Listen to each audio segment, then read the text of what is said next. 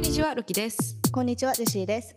この番組は私ルキと相方のジェシーがスタバでフラペチーノ片手にブツブツ理屈をこねていた頃から早10年みそじ手前になり今やビール片手に人生の荒波に揉まれつつできる限り伝承していこうという番組ですはい。本日も東京と大阪のリモート収録でお送りしておりますはい。本日はですね新年初の収録ということではい。現在1月7日に収録しておりますがはい。まずですねあのこのラジオを聞いてくださってる皆さんの中にももしかしたら、うんまあお正月いろんなとこに帰省されたりはい。もともと住んでらっしゃる方もいらっしゃるかと思いますが石川県の能登半島の地震に関して被害受けられてる方にあたってはちょっと少しでも早く普段の生活が戻ることを願うとともにあの犠牲になられた方に対して、えーご冥福をお祈り申し上げたいと思います。はい。もう私も職業柄ねすごい地震に関してはちょっと敏感になるところがあってちょうはいど地震が起きた時っていうのはねジェシーちゃんと2人で初詣に行こうというそうですね。約束をしてた道中だったんですよ。で電車に乗っててまだ合流してなかったんやけどうん。もうちょっと電車揺れたなみたいな大阪でも結構震度4ぐらいうん。の揺れはありまして、うん。まあ、ちょっと電車に乗ってたからねあのそこまで激しくは感じなかったんだけどうん。でもこう大変なことになったなと思って。いや、びっくりしたよね。う本当に。んおかんから LINE 来たもんだって。いやそうよなあんた地震やでって。大丈夫って。いやそうやったんよでその時なんかおかんは一人でうん。初売りに行ってて地元のうんうん。ショッピングモールのねでうん私と弟がジェシーと合流するためにで電車に乗ってって別々でいたんだけどうん。やっぱりショッピングモールの中で震度4とか揺れると結構パニックにはなってたっぽくてうん。お。店とかも、うん。でなんか広い通路出てくださいみたいなうん。だけどなんかもう棚のもんとかも全部揺れててねめまいしてきたわとか言って。言っててねそうまあしゃあないことやねんけどうん。年老いた親一人心細かったやろなとうん。思ったしこれがさもっとその震源地に近いエリアの人やったらまあなおのことやろなとそうやな。うん思ってやっぱり地震来るって言われてるじゃないうん。だからやっぱりね他人事じゃなくてねそうやで、ほんまに。うんやっぱどういうふうにもし起こった時にどうするかうん。っていうこともやっぱり考えさせられたうん。なーって思ったしほんまにそう。うんでもまずはね今まだ救助されてない方とかもいるしうん。避難所でもう最低限の以下の生活をやむなくしてる方もいるしなんかそういう人を思うとうん。この普通に生活してる日常に対してやっぱ若干の戸惑いっていうのはないわけではないんやけどうん。たただできることってないからそうやな。うんもどかしい気持ちではありますよね、だから。そうよね。うん。なんでやっぱもどかしい気持ちを何？祈りにぶつけたり募金したりうん。そういうことでこう消化させていくうん。しかないのかなって思いましたね。そうやな。うん本、当にね。きっとラジオ聞いてくださってる皆さんも同じ気持ちでいてくれてるんじゃないかなってうん。思いますしうん。ただうんこれは私は言い切れる話じゃないんやけど、うん。まあ、ぜ全員がなんか申し訳なさそうな顔をするっていうのは別に誰も望んでないと思いますのでうん。今日もラジオを始めていきたいと思います。はい。えーっと年内一発目の収録ということですけれどもはい。ちょうど1ヶ月ぐらい前にねクリスマスどうするのっていうシミュレーションを我々したじゃないですか。はい。あの、身のない話ね。えそうマジ見れないよな。自分ら放送しといて身のないとか言うなよなと思うけど。もう時間返せって言われる。このこの身のない話を喋り身のない話を編集し身のない話を流し身のない話を聞く皆さんがいるというね。すいませんね、本当にお付き合いいただきました。いや本当にありががとうございます。まあでも これがポッドキャストですからね。うんそうですねそう別に生産性のあることしなくてもいいんですよ。はいはいはい。うん、だけど結局あの後我々はクリスマスをどう過ごしたのかうん。っていうのをさご報告できてなかったじゃん？はいあの時はプランとしてはなんかちょっとお出かけしてうんデパコス見てうんなんかケーキ買うかどうかうん考えてでケーキ外で食べれたら食べてうん。で映画1本ぐらい見てうん。あじゃあ途中でクリスマスマーケット寄ってうん。で映画見るかケーキ食べるかして帰るっていうそうそうそうそプランでしたよね。ううん。そうでしたよね、うん、あルルキは何してたんですか？私はね 私はあの日うん。ああの今私ちょっとプチ整形検討してまして。はいはいはい。それのカウンセリングに。あ目な？目目やから、一番ライトなやつな。そのなんか、うん。あれよ。なんかその大改造じゃないですからね。大改造劇的じゃないよ。あの 目の左右差直したいね。うん。行ってカウンセリング行って京橋ですね。京橋行って、ですぐ終わってうん。で京阪モール行ってはいはいはい。夏なんかいろいろ。ウィンドウショッピングしてうん。でなんかずっとウィンドウショッピングしてたらもうみんながめっちゃケーキとかチキンとか買ってったり並んでたりすんの。うん。そりゃそうやろでうん。なんか別にさうん。そんな買う気もなかったよ。っていうかさその前の放送の時でも、うん。次の日になったら安くなるのに、なんでその日に買うのみたいな。うんそうやな。別にさ年がら年中チキンなんて食べたいし食べてよいいやんとか言ってた。うん。言ってたな。うん言ってた。言ってたくせに。うん。ケーキとチキンを買って帰るしっかり乗ったな。しっかり世間の波に乗ったな。ちゃうねんなんか並んで買うのはそんなに乗らんとこうと思ってたのにうん。パッて空いてるケーキ屋があったのよ。うん。で思わずここなら買えるやんと思って買っちゃって。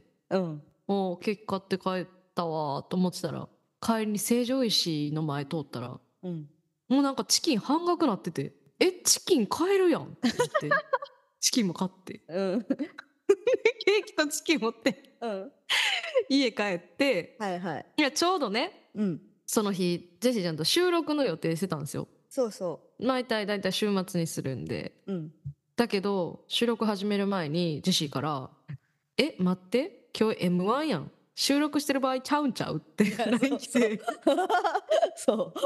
それはそうやろでも。いやまあそりゃそうなんですよね。まあ言わずもがななんですけど私ジェシーちゃんと収録が始まるまであの m 1の敗者復活戦見てましたから。ってなわけで結局、チキンとケーキとあとワインを飲みつつうん。m 1見てうん。ジェシーちゃんとオンライン m 1視聴して。そうですね。電話はいつなげながらね。そう、うんいい夜でしたね、はジェシーちゃんは25日何どないして過ごしてた？んい24ね。あ24ね。うん。あの22の夜からうん。急遽友達が家に泊まりに来ることになって。うん。であの東京に住んでる子じゃないんですけど。うん。で24の夜までこっちで一緒に遊んでたんで、まあ、友達と一緒に遊んでたんですけど、23日は日光東照宮にね2人で行ってきて。でやっぱりね帰り道にね、うん。まあ、家帰ってドラマ見ようかみたいな話しててうんうん。まあいつも通りアイス食べるみたいな話ししながらこう新宿駅を歩いてたら、うん。やっぱりこちらでもクリスマスケーキが「残りわずかですよ! 」言うて売りまくってて、うん。うん であれ見た瞬間に2人で「そうやんケーキ食べな」ってなって、うん。であのケーキを買ってケーキ食べながらドラマ見てっていう感じでしたね。で24日は普通にあの新宿にお買い物に行っててうん。自分へのクリスマスプレゼントを買ってそうそう。であそうこうしてるうちにあやばいやばい m 1やと思って収録とかじゃねえよと思って LINE して帰って 酒飲みながら m 1見るって感じでしたね。はい。じゃあそんなところで。今週ののできる限り全書しますきる限り全書しますできる限り全全全全書できる限り全書しますでね日光東照宮に行ってきたんですよ。うん。でまあなんかその関西生まれとしていいろいろ思うことがあって私は。そんなことある？私行ってみたいよ日光。行ったことないね。んあのねめちゃくちゃ良かったよ。行って本当に良かったと思えた。あそうん。なんですけどなんですけど？その我々関西人ってさうん。結構その歴史的建造物と心近いやん。まあなあ。それは否定せん。やろ？うーん。ことあるごとに遠足で京とか奈良とか行かされるわけやんか。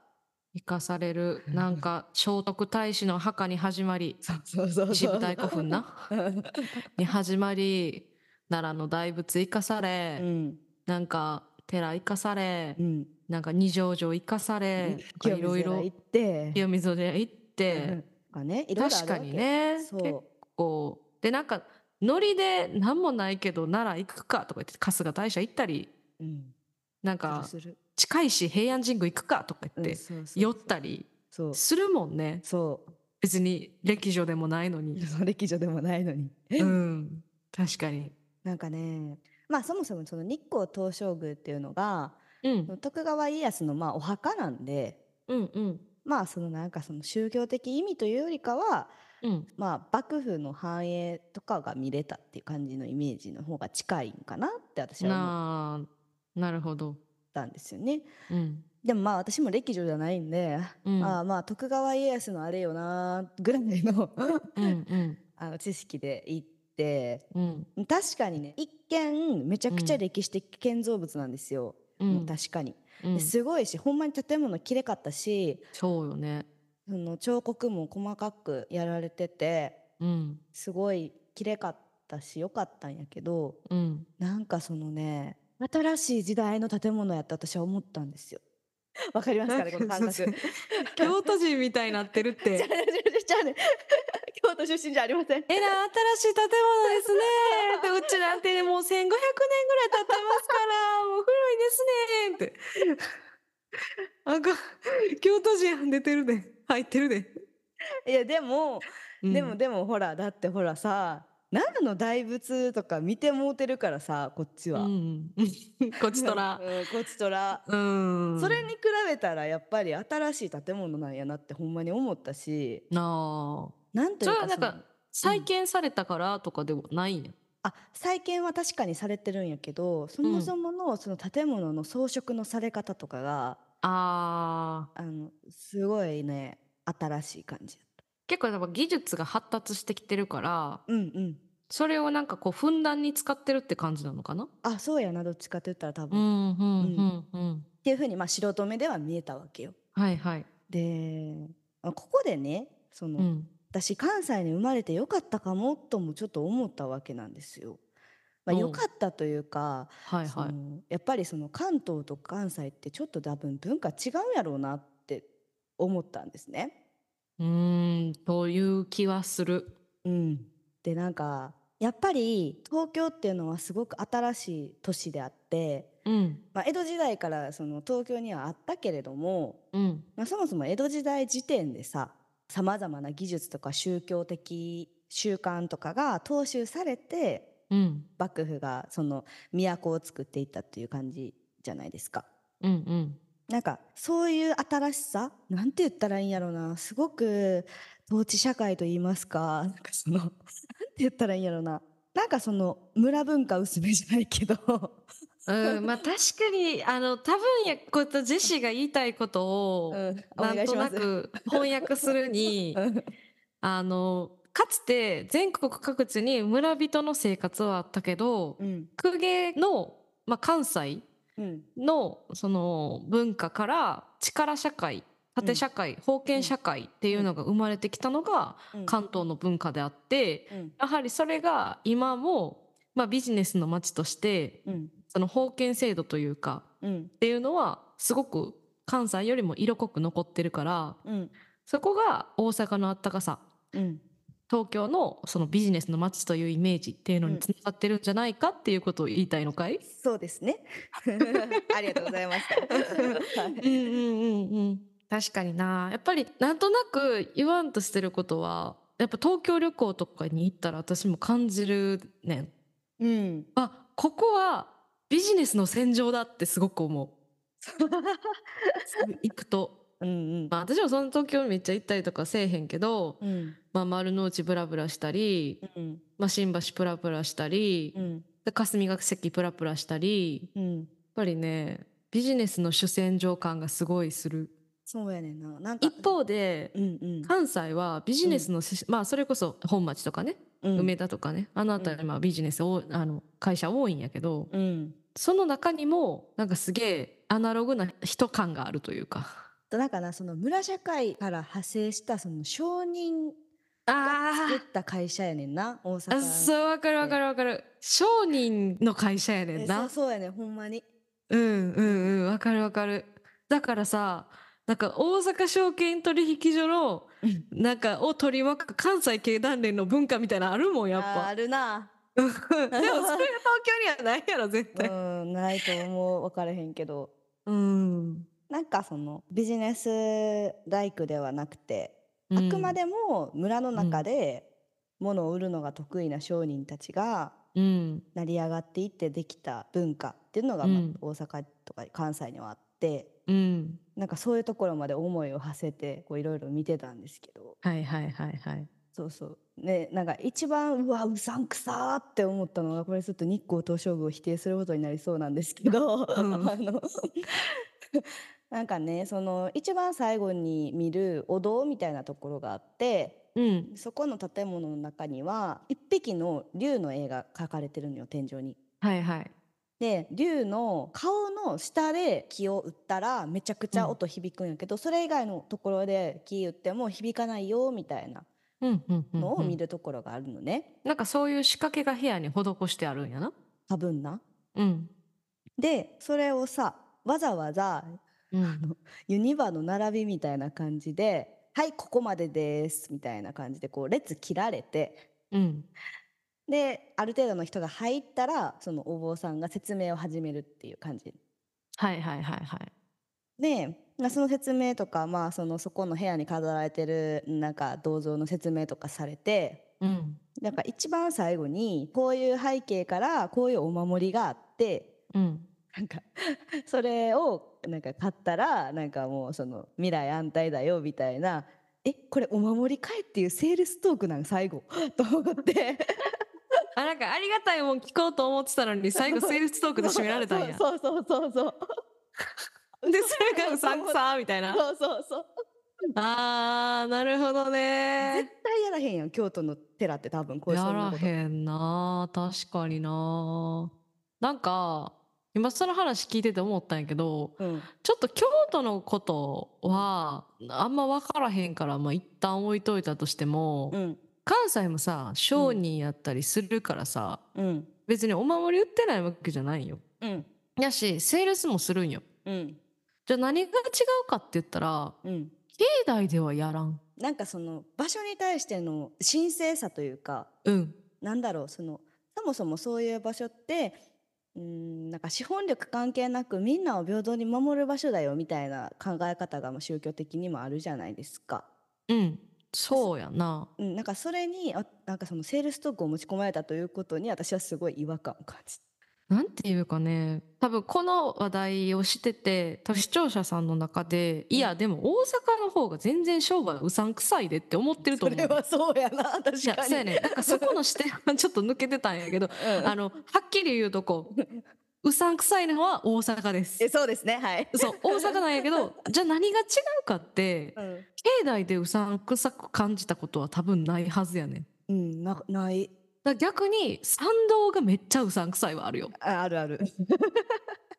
だからもう黒門市場がめっちゃうさんくさいとか。あるな。私もあでもこれ黒門なんでもうなんか今普通の人より使うのちゃうかなっていうぐらいうさんくさいけど、あそうなんや。最近行ってないからあれやけど、うんいやあれはでも逆にな海外の人に対して振り切ってるあのうやな。阪の商工のたくましさやなと思ってるから、うん。ほんまにそうやな。うんうん。あと新世界あ新世界って私びっくりした、あこはもううんなんか一つのテーマパークになってて串カツ食べに行くところっていうか。うん。だからようわからん射的とかあんねん。今、ほんまにへえようわからん。振り切ってんなやっぱりな。で振り切ってなんかさ ユニバに行く時にさ、うん。ユニバの駅からユニバまでの間にユニバーサルシティみたいなのがあるじゃない？うんそれってそのユニバの雰囲気に近づけるような感じでロサンゼルスとかああいうあたりの雰囲気を作ってるでしょ？うん。でもショッピングモールじゃない？うん。あれに近い感じになってる。今新世界って。マジで。いける。そう。いやもうなんかマジでテーマパーク化してんねんけど。へえまあなんかそういううさん商売人のうさんくささそのがめつさみたいなのはうん確かに大阪の方が強いんやけどうん。ただもう一つメンタリティとして持ってるのは、ジェシーが今言ったように境内の神聖さうん。っていうなんか一つ心みたいなのは、うん。なんか持ってるような気がしててうん。なんかお札のセールスとかおみくじのセールスとか御朱印のセールスとか別にないもんな。ないなあ。うん、なんかそもそもその生きてきた中でそういうのはわざわざセールストークされて買うもんじゃないっていう価値観があったなって私にも思って。なんかちょっと罰当たりな気せん？そうそうそうそう。だからなんかジェシーがうん。感じたがっかり感ってそこやと思うねんな。そうやな。あ神様見てんでみたいな。そうそうそうそう。ふうにちょっと思っちゃうんかもしれん。うんそうかも伊勢神宮とかもさ、まあ、みんな行ったことあるかもしどうか分からへんけどあのもし行く機会があるんやったらぜひ行った方がいいと思うねんけど絶対行った方がいいと思う。伊勢神宮ほんまに行った方がいいと思うねんけど、やっぱ入った瞬間にすごい新鮮な空気しやん。うん。新ち鮮ゃうやん。うん。し し新鮮じゃない。神聖な？うん。神聖な、うん。まあ、空気も新鮮かもしらんけど、空気は新鮮やけど、うん、なんかやっぱな住んでる感じがすごいするね。いややばいよなあそこ。なんなんやろうな、マジでびっくりしたんやけど。なんていうか凛ってしてるくない？そうそう、空気が。うん、だからちょっとこう背筋正すっていうかさ。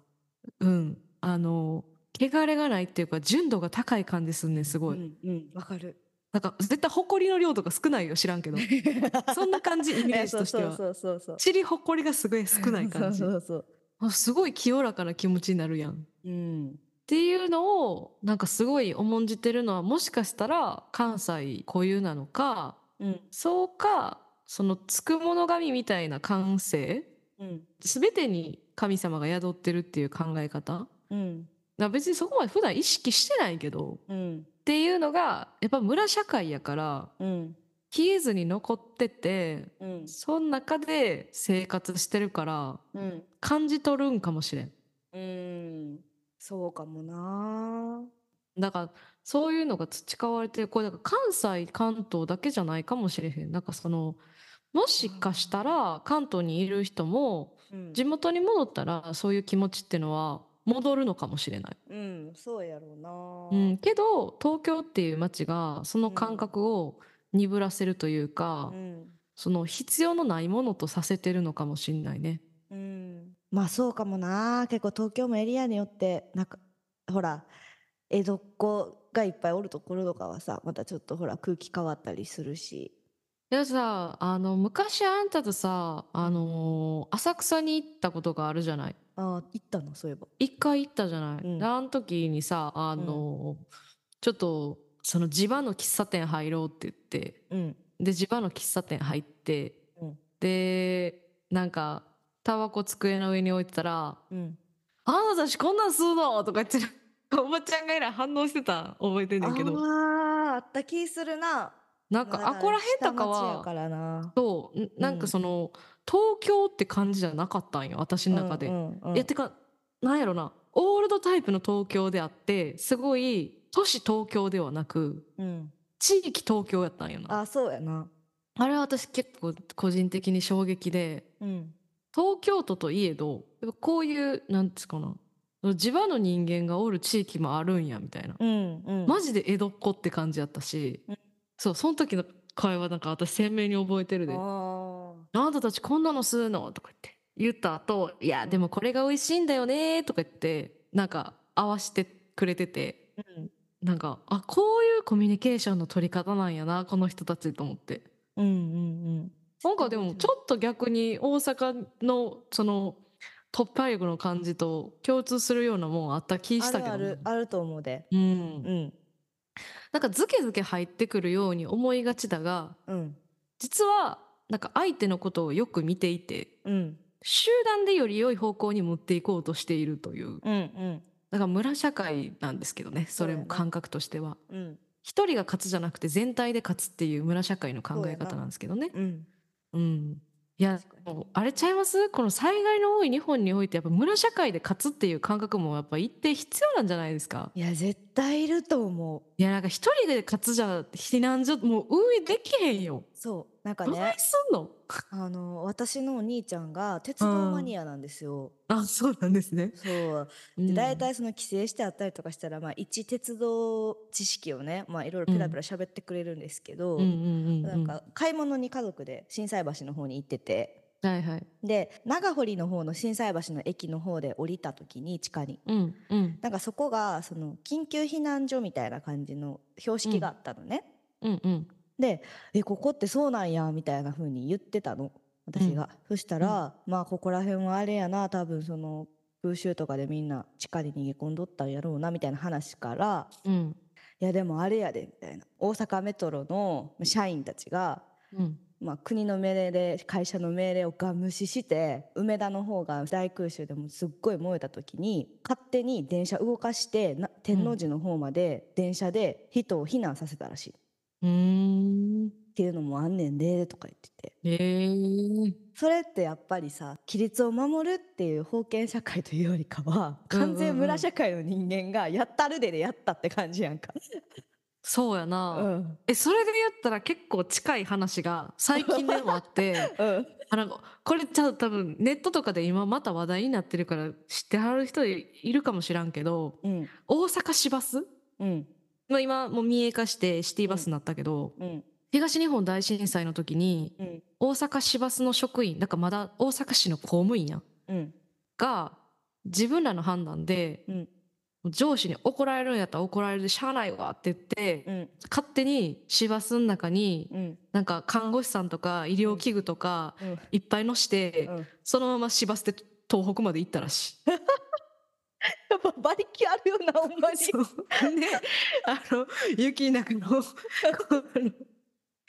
あの災害被災地をうん。大阪市バスが走ったっていうなんかそういうのもさすげえ胸熱なるよな、だってさ、なんかこれは私の自分のあのツイッターでもつぶやいたんやけどさ、うん。私あの災害支援中支援中っていうかなんかその山崎パンがパン届けてるってやつな？支援物品そは配送中みたいな、うんうんうんなんかこう横断幕みたいなのをさトラックの前にさ、つけて、うん。まあ自衛隊とかもそうやしうん。運んでいくやつあるやん。うん。よくテレビとかでも見るやん。うん。あれマジでなんか胸熱なんねんけど。うん。なんか人って支えながら生きてるんやろやなっていうのすごく思うーいしやそうやな支え合いながらそう。やしもうなんか車も偉いやん。うん。その大阪市内しか走ったことないさうん。市バスがさ、うんこう雪の中の東北を走ったってもうそれだけでも熱いやん。うん。でも山崎パンもせやん。パン運んでんねんね普段。パンパンしか運んでないねんねいやまあその時もパンしか運んでないかもしれあそうか違うか。さすがに。なんか支援品とか運んでるやろうけど毛布とか運んでるかもしれんけど、うん。なんかそういうのをなんかそうさ人があって、うん。その人が開発したな文明の利器が、こうまた人を助けてっていうのがほんまになあちらにはできるのはもうあのお金をな募金することと、あとはまあちゃんと税金を納めることしかできへんけどな。うん。うん。でもやっぱり身近な隣の人が困ってたら助けるっていううん私は特にその村社会で生きてきたからなんかそういう思想なんかな自分はって思うけど、うん。でもなんかそれもこうまあ鬱陶しいことはいっぱいあるよ。あるあけどなんか私家出ようとしたら隣の人が出てくるとかさ。そうそうそうそう。あるけど。どこ進学したとかなんかいやそうそうそう聞かれるとかさ近所の人にどこで働いてんのとかさ。なんで4枚で言わなあかんねんとか思うけど。いやそうよ。けどでもその精神が必要やなと思う瞬間はやっぱりあるよね。うん。なんかその今のこの人口の減っていく日本でうん一人だけ勝とうと思っててもうんもうなんかそれは無理かもってうんやっぱり思う。うんなんか一人だけ勝とうとしてたら全員が負けちゃうかもなっていうのはちょっと思ったりする。やっぱり助かるもんも助からんくなるし、うん一人だけ勝つのって持続性ないやん。うんみんなでそのより良いその避難所運営をすることによってうん。ちょっとみんなしんどいけど、うん。みんなちゃんとやり過ごせる寒さやり過ごせるとかいうのもなんかちょっとやっぱりさみんなで協力するってちょっと心温まれへん？やっぱなあシンプルにそうよな、うん。やと思うねんなうん。私。できる時にできる寄り添いうん。が、まあ、なんかできたらいいよね。いいよねうん、お互いなんかこう人間は一人では生きていけないというのはやっぱ強く感じるくない？こ感じるうなんかその感じる。20代前半以上にやっぱり20後半になってきて感じるよね。感じる感じる。めちゃくちゃ感じるよいやそうなんよ。やっぱしかもさこう20代後半になってさ仕事バリバリやる人やったらマネジメント職になってきたりさ、うん。例えば子供を産んだりとかする家庭持ったりとかしたらうん。やっぱりその家庭運営っていうのは一人ではできへんうん。もんやっていうことに、やっぱりフェーズとしてすごく気づく機会が多いんじゃないかなと思うのよ。うん。やっぱてか一人でやってたらねなんかどん詰まりになってくんだよね。うん。うん。ああオペはしんどいよ。うん。だからまあもちろん頼る人がいないとかうん。どうしようもないっていうこともあると思うし、うん。なんかそういう時期もあると思うから、うん。うん、なんかその状態が悪いわけではないけれどもうん。ただ健やかに生活するためにはね。そうですよ。だからやっぱ健やかな状態っていうのは一人じゃないのよね。うん。そうね。そういうことかな。うん。だから今の状態がどうとかではなく、そうそうですね。うん。改めてこうそれを大事やというのをうん、持った上で今年は生きていきたい、今年以降は生きていきたいですよねそうですね。だからそこはまあ、なんでやっぱり私の今年の目標はあの人にうまく頼るといううん。ところですね。やっていきたいと思います、はい。はい。今週はこの辺りにしておきましょうか。はい。このポッドキャストでは皆様からのメッセージを募集しております。私たちに取り上げてほしい話題や番組の感想などありましたらエピソード概要欄のフォームからお送りください。また番組のフォロー、ツイッター、インスタグラムのフォローもお願いします。番組の感想はハッシュタグできぜんでも募集しております。この番組がいいねと思ったら Apple Podcast、Spotify のトップから評価お願いします。レビュー書いてねそれでは今週はここまで。来週また水曜日にお会いしましょう。バイバイ。バイバイ